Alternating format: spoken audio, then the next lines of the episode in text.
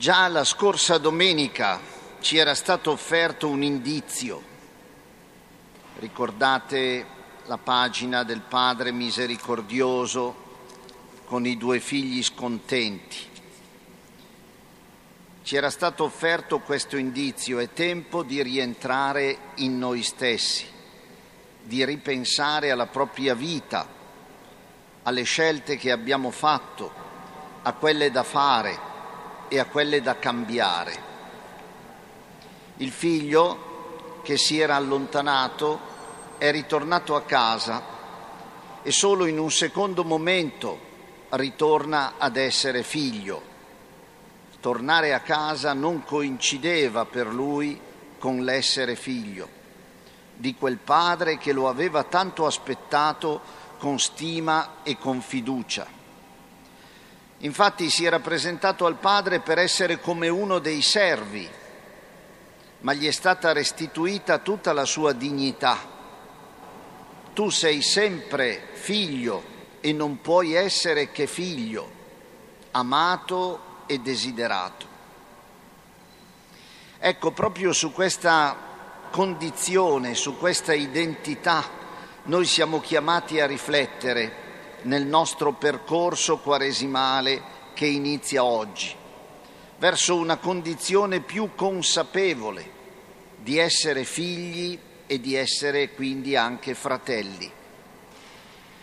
C'è modo e modo di essere figli di Dio, ci dice il Vangelo di oggi. Anche l'avversario di Gesù, Satana, che è anche il nostro avversario, anche lui ha un suo modo di farci intendere questa condizione di figli. Il primo Vangelo di Quaresima ci provoca, quasi ironizzando, su questa condizione. Se tu sei figlio di Dio, dice colui che sfida Gesù e sfida anche noi, se tu sei figlio di Dio, sei in una condizione privilegiata, di prestigio, ti puoi permettere tutto, puoi trasformare le pietre in pani, essere spericolato senza subire danni, disporre a piacere di quello che hai e anche non hai, approfittare delle occasioni che ti si presentano.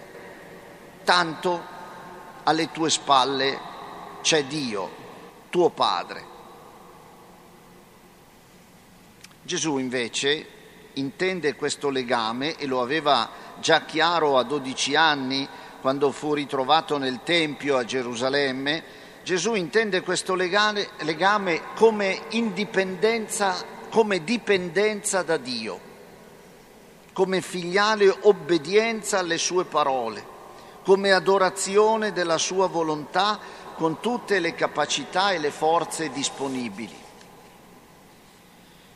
Il tentatore, il divisore, quello che ci divide dentro, quello che ci confonde sul bene e sul male, per cui non sappiamo più se è bene, se è male, se è giusto, se è sbagliato.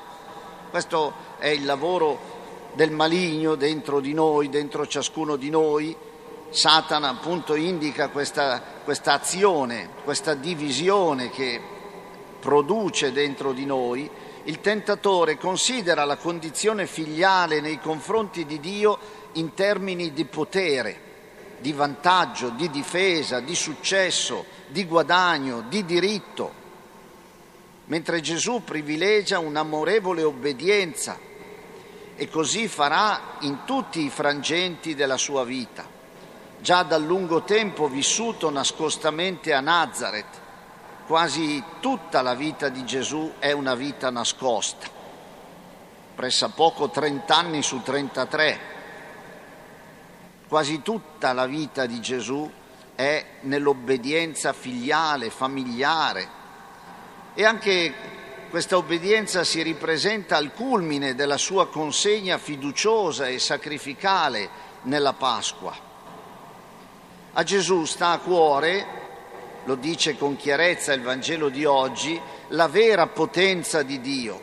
Essa non sta nei miracoli o nell'assecondare le, le logiche, le attese umane, che sono sempre interessate e dunque sempre parziali. quanto invece nell'amore incondizionato e fedele verso tutti, verso ebrei e stranieri, verso credenti e diffidenti. Egli sarà sempre un figlio occupato e preoccupato di mostrare i lineamenti del Padre, i suoi sentimenti, specialmente la benevolenza e la misericordia. Uno scrittore che conosce bene la Bibbia annota questa osservazione. Non è stato facile per Gesù accettare questo modo di essere figlio e dunque il modo di essere Dio di suo Padre.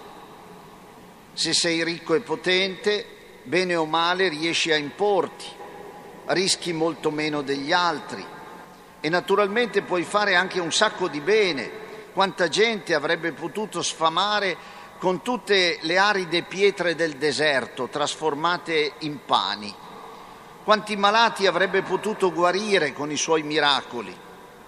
È stata una grande tentazione questa per lui, non solo per 40 giorni, ma in tutta la sua vita e invece ha scelto un'altra strada. Ha scelto la strada di non farsi pubblicità. Quando troppa gente lo seguiva, Gesù cambiava strada, si fermava, chiariva il senso di quell'andare insieme. Ha compiuto complessivamente pochi segni, pochi miracoli, con estrema discrezione diceva spesso vai a casa e non raccontare quello che ti è successo. Ha fatto miracoli per persone che non erano considerate degne di attenzione e di merito, i lebrosi, gli stranieri, i peccatori. E alla fine, per far intendere con chiarezza chi fosse, si è lasciato condannare come un presuntuoso chi credi di essere e come un bestemmiatore tu hai detto sono figlio di Dio, senza che né Dio né i suoi angeli fossero venuti a salvarlo dal precipizio in cui stava cadendo fino alla fine.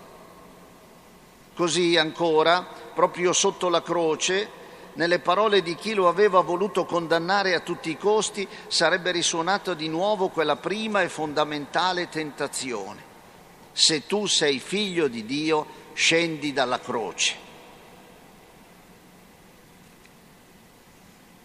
E Gesù, come dice uno scrittore, Santucci, fece l'ultimo miracolo, quello di non scendere dalla croce. Anche quello è stato un miracolo. Se Gesù fosse sceso dalla croce avrebbe in qualche modo annullato tutti i gesti precedenti, tutti i segni precedenti.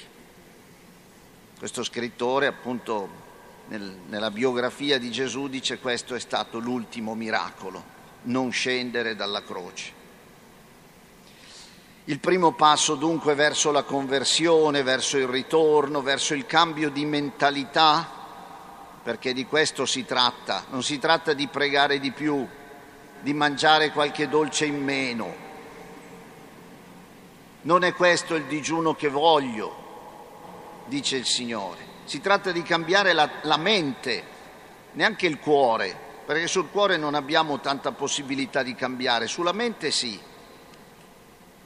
Essere cristiani è innanzitutto una questione di testa, come essere eh, persone che sanno amare è prima di tutto una questione di testa, dopo sarà anche di cuore ma prima è di testa. Noi dobbiamo cambiare la mentalità, la prospettiva, perché noi siamo indemoniati.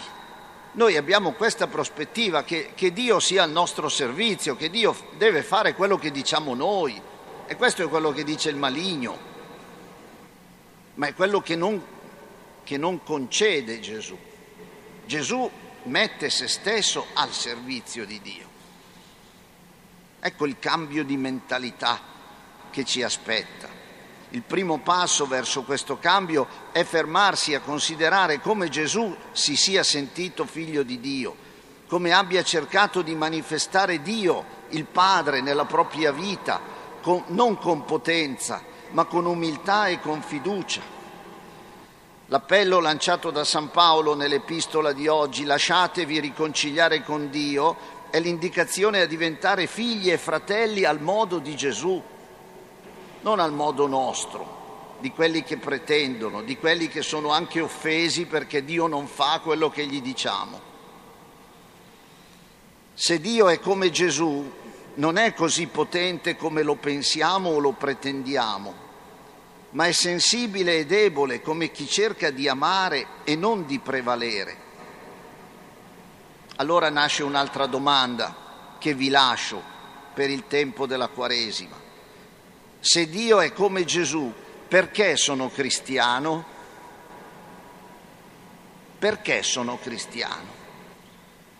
E dovremmo dire sinceramente siamo cristiani perché abbiamo sempre pensato di esserlo perché conviene, conviene essere cristiani, perché siamo eh, riparati, perché siamo aiutati, perché siamo ascoltati, perché riceviamo dei benefici, perché possiamo riuscire in tutto, perché ci va sempre bene.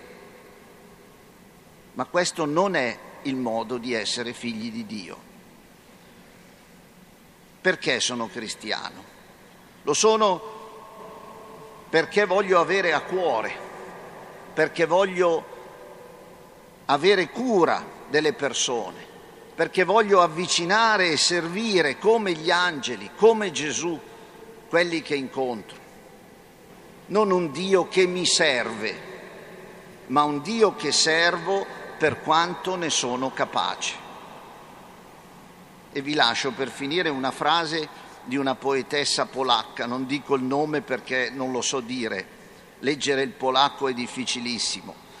È una è una poetessa che è stata premio Nobel per la letteratura nel 1996, Zimborska. È difficilissimo leggere il polacco, nell'altra parrocchia avevo le suore polacche, ma no, non c'era verso di imparare neanche qualche parola in polacco, perché mettono insieme 3-4 consonanti insieme.